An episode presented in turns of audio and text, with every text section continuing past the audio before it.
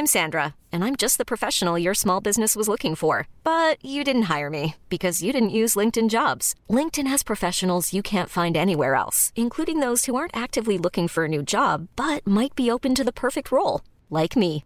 In a given month, over seventy percent of LinkedIn users don't visit other leading job sites. So if you're not looking on LinkedIn, you'll miss out on great candidates, like Sandra. Start hiring professionals like a professional. Post your free job on linkedin dot com slash achieve today. In the market for investment-worthy bags, watches, and fine jewelry, Rebag is the answer.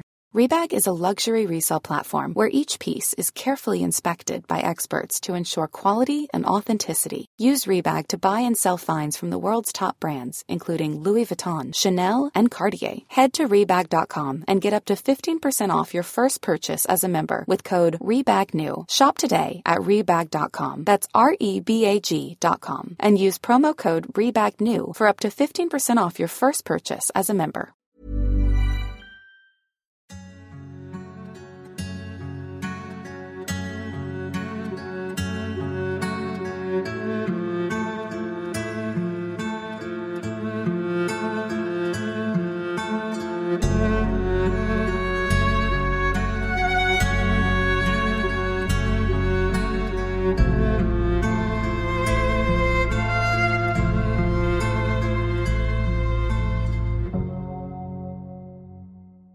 Hallo und herzlich willkommen zur ersten Episode von Mord und Totschlag in diesem neuen Jahr.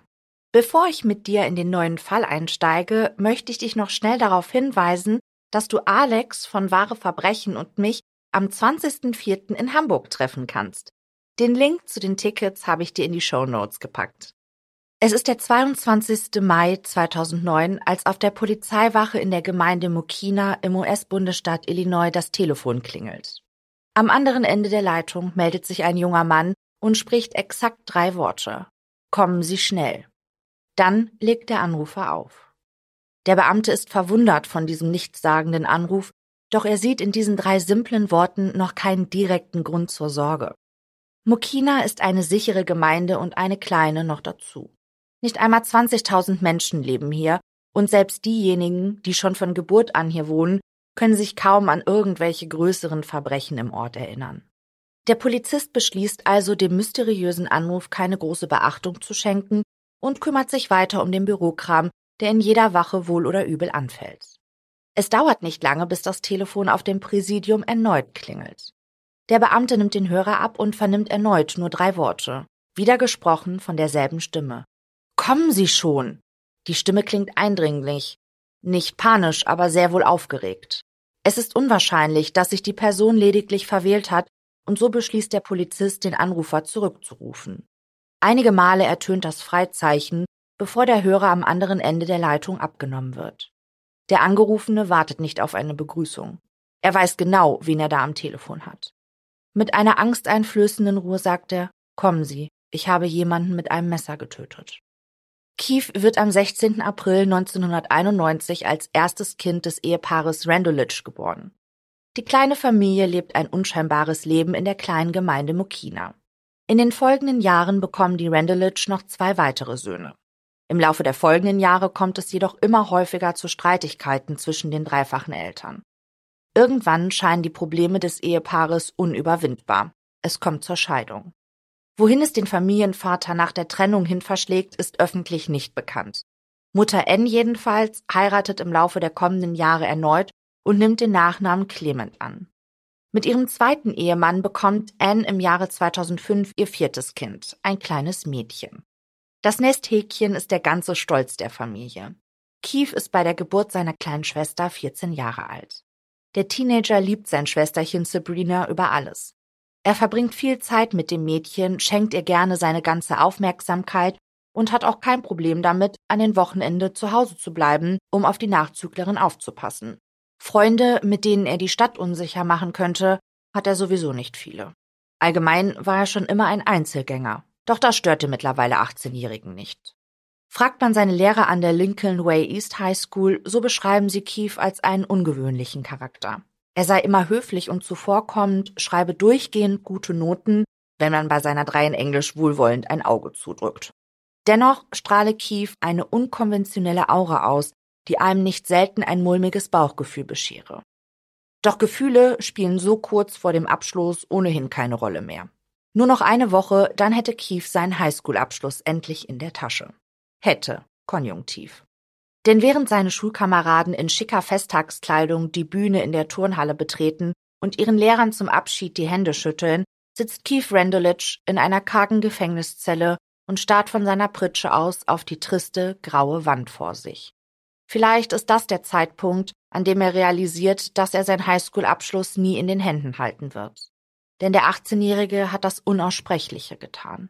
Keith hat einem anderen Menschen das Leben genommen.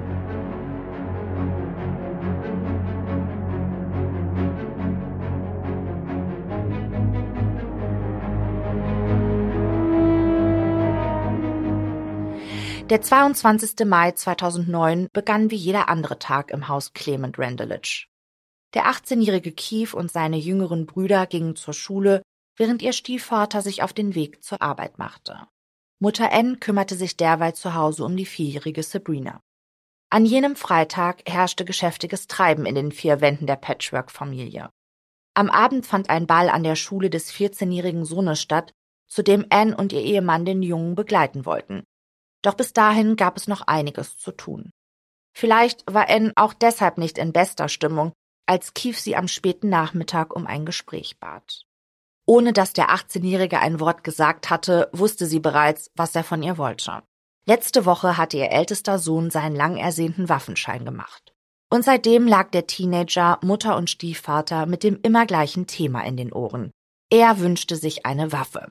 Seine erste eigene Pistole. Anne hatte kein Problem mit der Idee, dass ihr Sohn sich eine Pistole anschaffen wollte.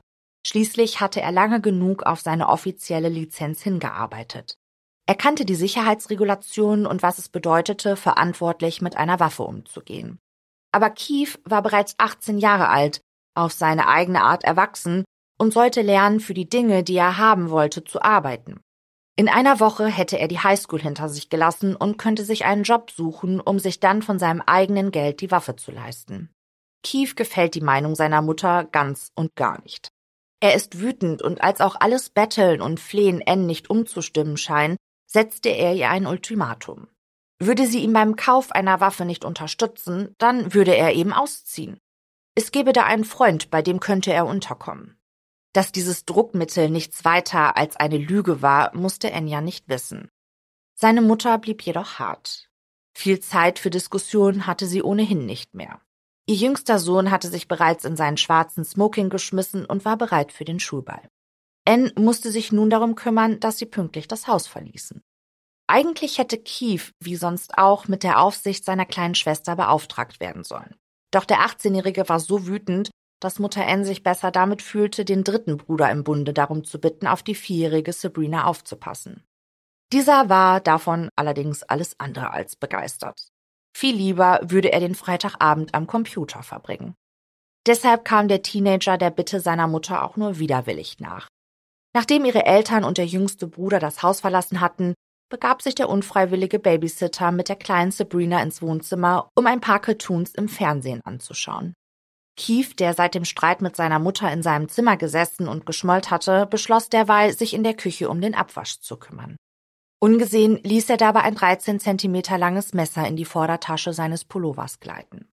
Nach der Auseinandersetzung hatte er einen Entschluss gefasst. Nachdem er den Abwasch erledigt hatte, gesellte er sich zu seinen beiden Geschwistern ins Wohnzimmer. Der achtzehnjährige sagte zu seinem jüngeren Bruder, dass er wieder auf sein Zimmer gehen und weiterzocken könne. Keith würde gerne auf die gemeinsame Schwester aufpassen. Ein Angebot, das dieser nur zu gerne annahm. In seinem Zimmer wartete immerhin das Online-Spiel auf ihn, in das er die letzten Monate seine ganze Freizeit gesteckt hatte. Der Junge stürmte zu seinem Computer, stülpte sich die Kopfhörer über und versank in der künstlich erschaffenen Welt. Keith und Sabrina hatte es in der Zwischenzeit in den Keller verschlagen, wo sich das Zimmer des achtzehnjährigen befand. Keith hatte einen Fernseher in seinem Zimmer und gemeinsam sahen sie sich nun eine Folge SpongeBob Schwammkopf an. Der gelbe Cartoon-Schwamm in seiner Ananas unten im Meer wurde dem kleinen Mädchen jedoch schnell zu langweilig. Sie wollte lieber etwas spielen oder ein bisschen toben oder vielleicht doch etwas malen. Wenn die beiden Geschwister zusammen spielten, gingen sie meistens in Keiths Zimmer, Und so hatten sich auch einige von Sabrinas Spielsachen im Zimmer des Jugendlichen angesammelt. Die Vierjährige hatte schon immer gerne mit ihrem großen Bruder gemalt und so schlug sie ihm nun genau das vor. Keith zögerte einen Moment, stimmte ihrem Vorschlag dann aber zu. Bevor sie jedoch gemeinsam malten, sollte Sabrina sich kurz hinlegen. Nicht aufs Bett, sondern genau hier auf den Boden. Das sei Teil eines Spiels, sagte Keith. Die kleine Schwester tat, wie ihr geheißen, und legte sich auf den Rücken vor Keith, der in derselben Sekunde das Messer aus seiner Bauchtasche zog und sich über Sabrina beugte. Das kleine Mädchen war aufgeregt, weil sie nicht wusste, wie das neue Spiel funktionierte. Doch als sie den kalten Stahl der Klinge an ihrem Hals spürte, wich die Vorfreude aus ihren Augen. Deutlich sah Keith jetzt die Angst in ihrem Blick. Noch war sie still, doch als Keith das Messer bewegte und ihr einen kleinen Schnitt verpasste, fing das kleine Mädchen an zu schreien. In diesem Moment war sich ihr großer Bruder sicher, dass es nun kein Zurück mehr gab. Sabrina hatte das Messer gesehen und gespürt. Nun, so glaubte Keith, musste er seinen Plan auch wirklich durchziehen. Nur einer von vielen Gedankengängen, die wohl nur in Keiths Kopf so wirklich Sinn ergaben. Das kleine Mädchen hatte keine Chance, sich gegen ihren viel größeren und stärkeren Bruder zu wehren. Immer wieder stach der achtzehnjährige auf seine kleine Schwester ein. Erst als die Vierjährige keinen Ton mehr von sich gab, legte Keith das Messer zur Seite. Der achtzehnjährige betrachtete den leblosen Körper des Kindes und sah, dass sich sein Brustkorb noch ganz leicht hebte und senkte. Sabrina lebte. Noch. Keith war jedoch sicher, dass sie bald ihren letzten Atemzug nehmen würde. Keith machte sich derweil auf den Weg in die Küche, griff zum Telefonhörer und wählte den Notruf. Später berichtete der Jugendliche, dass er nochmals zu Sabrina ging, während er auf das Eintreffen des Streifenwagens wartete. Er will neben dem kleinen Mädchen auf die Knie gegangen sein, sie auf die Stirn geküsst und sich für die Grausamkeit, die er ihr angetan hatte, entschuldigt haben. Die ersten Polizisten trafen gegen zwanzig Uhr am Tatort ein. Keith wartete bereits vor der Haustür auf die Beamten, denen gleich auffiel, dass die Klamotten des schmächtigen Teenagers über und über mit Blut besudelt waren. Ohne Umschweife gestand er dem Polizisten, dass er gerade einen Mord begangen hatte. Derweil hatte Keiths sechzehnjähriger Bruder bemerkt, dass draußen irgendetwas vor sich ging. Die Dunkelheit vor seinem Zimmerfenster wurde von den rot-blau leuchtenden Lichtern des Streifenwagens erhellt. Verdutzt nahm er die Kopfhörer herunter, die ihn von der Außenwelt abgeschottet hatten. Der Junge eilte die Treppenstufen herunter, um zu sehen, was da draußen vor sich ging. Er konnte seinen Augen kaum trauen, als er Keith, kniend und blutüberströmt, im Wohnzimmer vorfand. Vor dem achtzehnjährigen hatten sich zwei Polizisten aufgebaut. Was passiert sei, wen er umgebracht habe, fragten die Männer Keith. Es dauerte quälend lange Sekunden, bis der Jugendliche mit tonloser Stimme antwortete, ich habe meine Schwester getötet. Die Polizisten wussten nicht, ob auch der sechzehnjährige in den Mord verwickelt war. Deshalb befahl einer von ihnen, dem perplexen Teenager ebenfalls auf die Knie zu gehen, während sein Kollege der Blutspur Richtung Küche und herunter in das Kellerzimmer folgte. Auf dem Boden liegend fand der Beamte das tote Mädchen vor. Der Rechtsmediziner dokumentiert später, dass Sabrina mit über zwanzig Messerstichen getötet worden war. Während weitere Polizisten am Haus der Familie eintrafen, das Grundstück absperrten und die Spurensicherung begann, Beweismittel zu sichern, kehrten auch Anne, ihr Ehemann und der jüngste Sohn vom Schulball zurück. Mehrere Beamte waren nötig, um die vierfache Mutter davon abzuhalten, in das Haus zu stürmen, das nun ein Tatort war. Als Anne hörte, dass ihre einzige Tochter ermordet und zwei ihrer Söhne als Tatverdächtige verhaftet worden waren, brach sie weinend zusammen. Noch in der Nacht wurden die beiden Brüder von den Ermittlern vernommen. Dabei stellte sich schnell heraus, dass der sechzehnjährige nichts mit dem Mord an seiner kleinen Schwester zu tun hatte. Seine Aussage deckte sich mit der von Keith, der sofort einräumte, die Tötung allein begangen zu haben. Der sechzehnjährige darf zurück zu seiner Familie, während Keith noch immer in seiner blutgetränkten Kleidung in einen spärlich eingerichteten Verhörraum gebracht wurde.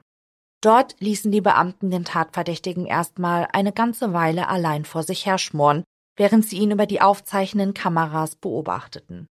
Viel zu sehen gab es allerdings nicht. Keith saß unbeweglich auf dem unbequemen Stuhl, die Arme fest vor der Brust verschränkt und starrte ins Leere. Auf die Ermittler machte der Jugendliche den Eindruck eines Häufchen Elends. Das ließ die Kriminalisten auf eine erfolgreiche Vernehmung hoffen, um Tathergang und Motiv des achtzehnjährigen klären zu können. Wie erwartet, zeigte Keith sich äußerst kooperativ und beantwortete jede Frage, die ihm gestellt wurde. Dennoch sah man ihm seine Nervosität deutlich an. Während er sprach, spielte er unentwegt mit seinen Fingern, fuhr sich mit der Hand über das Gesicht und wenn er sprach, zitterte seine Stimme. Um das Eis zu brechen und so etwas wie eine Art von Vertrauensverhältnis aufzubauen, plauderten die Beamten zunächst mit Keith über seine Schullaufbahn. Der achtzehnjährige erzählte den Ermittlern von seinen guten Schulnoten samt dem Ausreißer im Fach Englisch und davon, dass er in einer Woche seinen Schulabschluss in der Tasche gehabt hätte. Keith sprach dabei im Konjunktiv, denn ihm war bewusst, dass das Leben, so wie er es kannte, nun ein Ende hatte. Das wiederum machte die Beamten stutzig. Es kam nicht oft vor, dass Täter auf dem Verhörstuhl sich ihrer Verbrechen und der Konsequenzen, die damit einhergingen, so bewusst waren wie dieser Jugendliche. Umso drängender war für die Ermittler die Frage, warum der Teenager seine Schwester ermordet hatte, wo er sich der Tragweite seines Handelns ja scheinbar bewusst war. Er habe Sabrina getötet, um sie zu schützen, antwortete Keith, während seine Stimme so sehr zitterte, dass sie brach. Während des Verhörs brach er immer wieder in Tränen aus und beteuerte, wie sehr er das kleine Mädchen geliebt habe. Er habe seiner Schwester nicht wehtun wollen, ganz im Gegenteil. Er habe dafür sorgen wollen, dass ihr Martyrium endlich ein Ende hätte. Seit mindestens einem Jahr würde die Vierjährige nun schon tagtäglich von einem anderen Familienmitglied missbraucht. Um wen es sich dabei gehandelt haben soll, wurde öffentlich nicht bekannt gegeben. Derjenige soll jedoch größer und stärker als Keith gewesen sein und das wiederum soll auch der Grund gewesen sein, weshalb er seine Mutter so eindringlich gebeten hatte, ihm eine Waffe zu kaufen. Keith erzählte, dass er den Mordplan schon Wochen vor dem Verbrechen ausgeheckt hatte. Allerdings hätte er eigentlich vorgehabt, den Peiniger seiner Schwester zu erschießen. Doch als ihm seine Mutter den Kauf einer Schusswaffe verweigerte, machte sie dem achtzehnjährigen einen Strich durch die Rechnung. Doch der Jugendliche sei fest entschlossen gewesen, seiner Schwester weiteres Leid zu ersparen. An dieser Stelle unterbrachen die Vernehmer Keith immer wieder. Sie waren fassungslos über das vermeintliche Motiv des Jugendlichen. Wenn er doch von dem Missbrauch wusste, warum hatte er sich dann nicht an seine Mutter oder die Polizei gewandt, fragten sie ihn. Der Teenager antwortete, dass er sich sehr wohl seinen Eltern anvertraut habe. Doch deren Reaktion, angeblich sagten sie, dass er keine Petze sein sollte, hätte ihn in seiner Annahme bestätigt, dass er sich des Problems selbst annehmen müsse.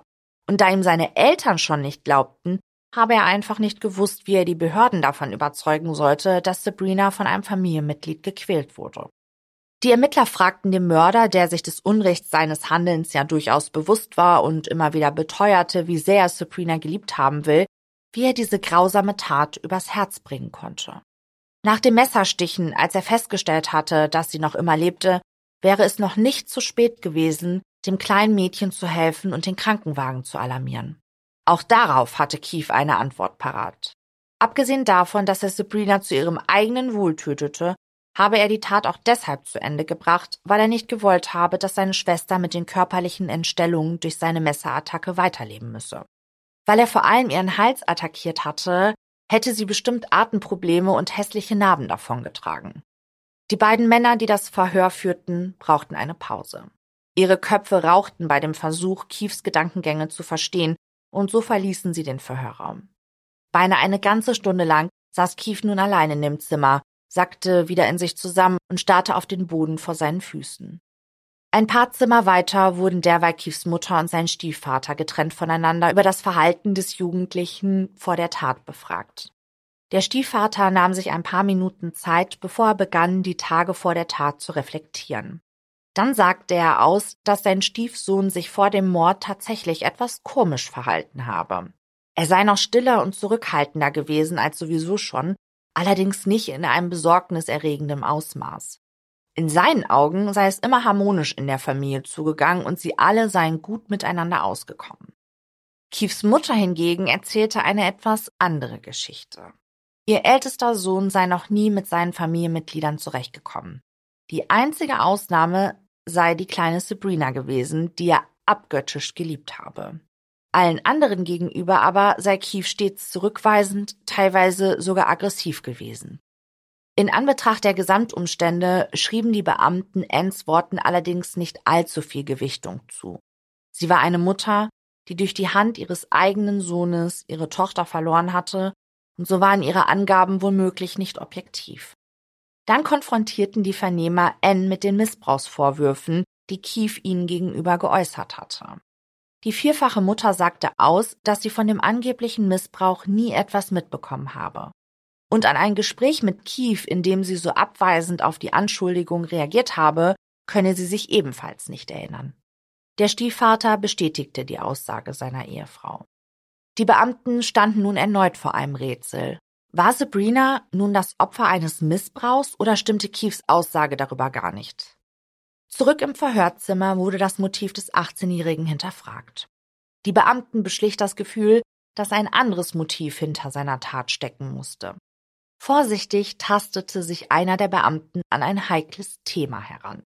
Er fragte Keith, ob er seine Schwester vielleicht etwas mehr als nur im familiären Sinne geliebt habe. Der Jugendliche war von der Frage des Mannes offensichtlich verwirrt. Er schien nicht sofort zu verstehen, worauf der Ermittler hinaus wollte. Der Beamte wurde nun konkreter. Könnte es vielleicht sein, dass Keith derjenige war, der Sabrina missbrauchte und sie dann aus Angst aufzufliegen umgebracht hatte? Der Jugendliche, der nun den Vorwurf verstand, bestritt die These des Polizisten aber vehement. Ja, er habe Sabrina sehr geliebt, doch niemals auf diese Art und Weise. Er habe absolut kein sexuelles Interesse an Kindern, bekräftigte er seinen Standpunkt. Dass seine Eltern den Missbrauch an Sabrina leugneten, damit wurde Keith nicht sofort konfrontiert. Doch egal wie die Beamten ihre Fragen formulierten, der achtzehnjährige blieb bei seiner Aussage. Er war felsenfest davon überzeugt, in den besten Absichten gehandelt zu haben und zeigte keine Reue. Dennoch wiederholte Keith, dass er an Sabrinas Stelle viel lieber den Missbraucher seiner kleinen Schwester getötet hätte. Der Rechtsmediziner untersuchte die Leiche der Vierjährigen auf Spuren sexueller Gewalt, konnte jedoch keine Auffälligkeiten feststellen. Wie der achtzehnjährige auf diese Offenbarung und die Aussage seiner Eltern diesbezüglich reagierte, wurde der Öffentlichkeit nicht berichtet. Als sich das Verhör dem Ende neigte, war der neue Tag schon hereingebrochen. Keith Randulich wurde offiziell des Mordes an seiner kleinen Schwester beschuldigt und festgenommen. Der zuständige Richter setzte eine Kaution in Höhe von zehn Millionen Dollar fest. Eine Summe, die seine Familie nicht auftreiben konnte, und so kam der Jugendliche in eine Strafanstalt.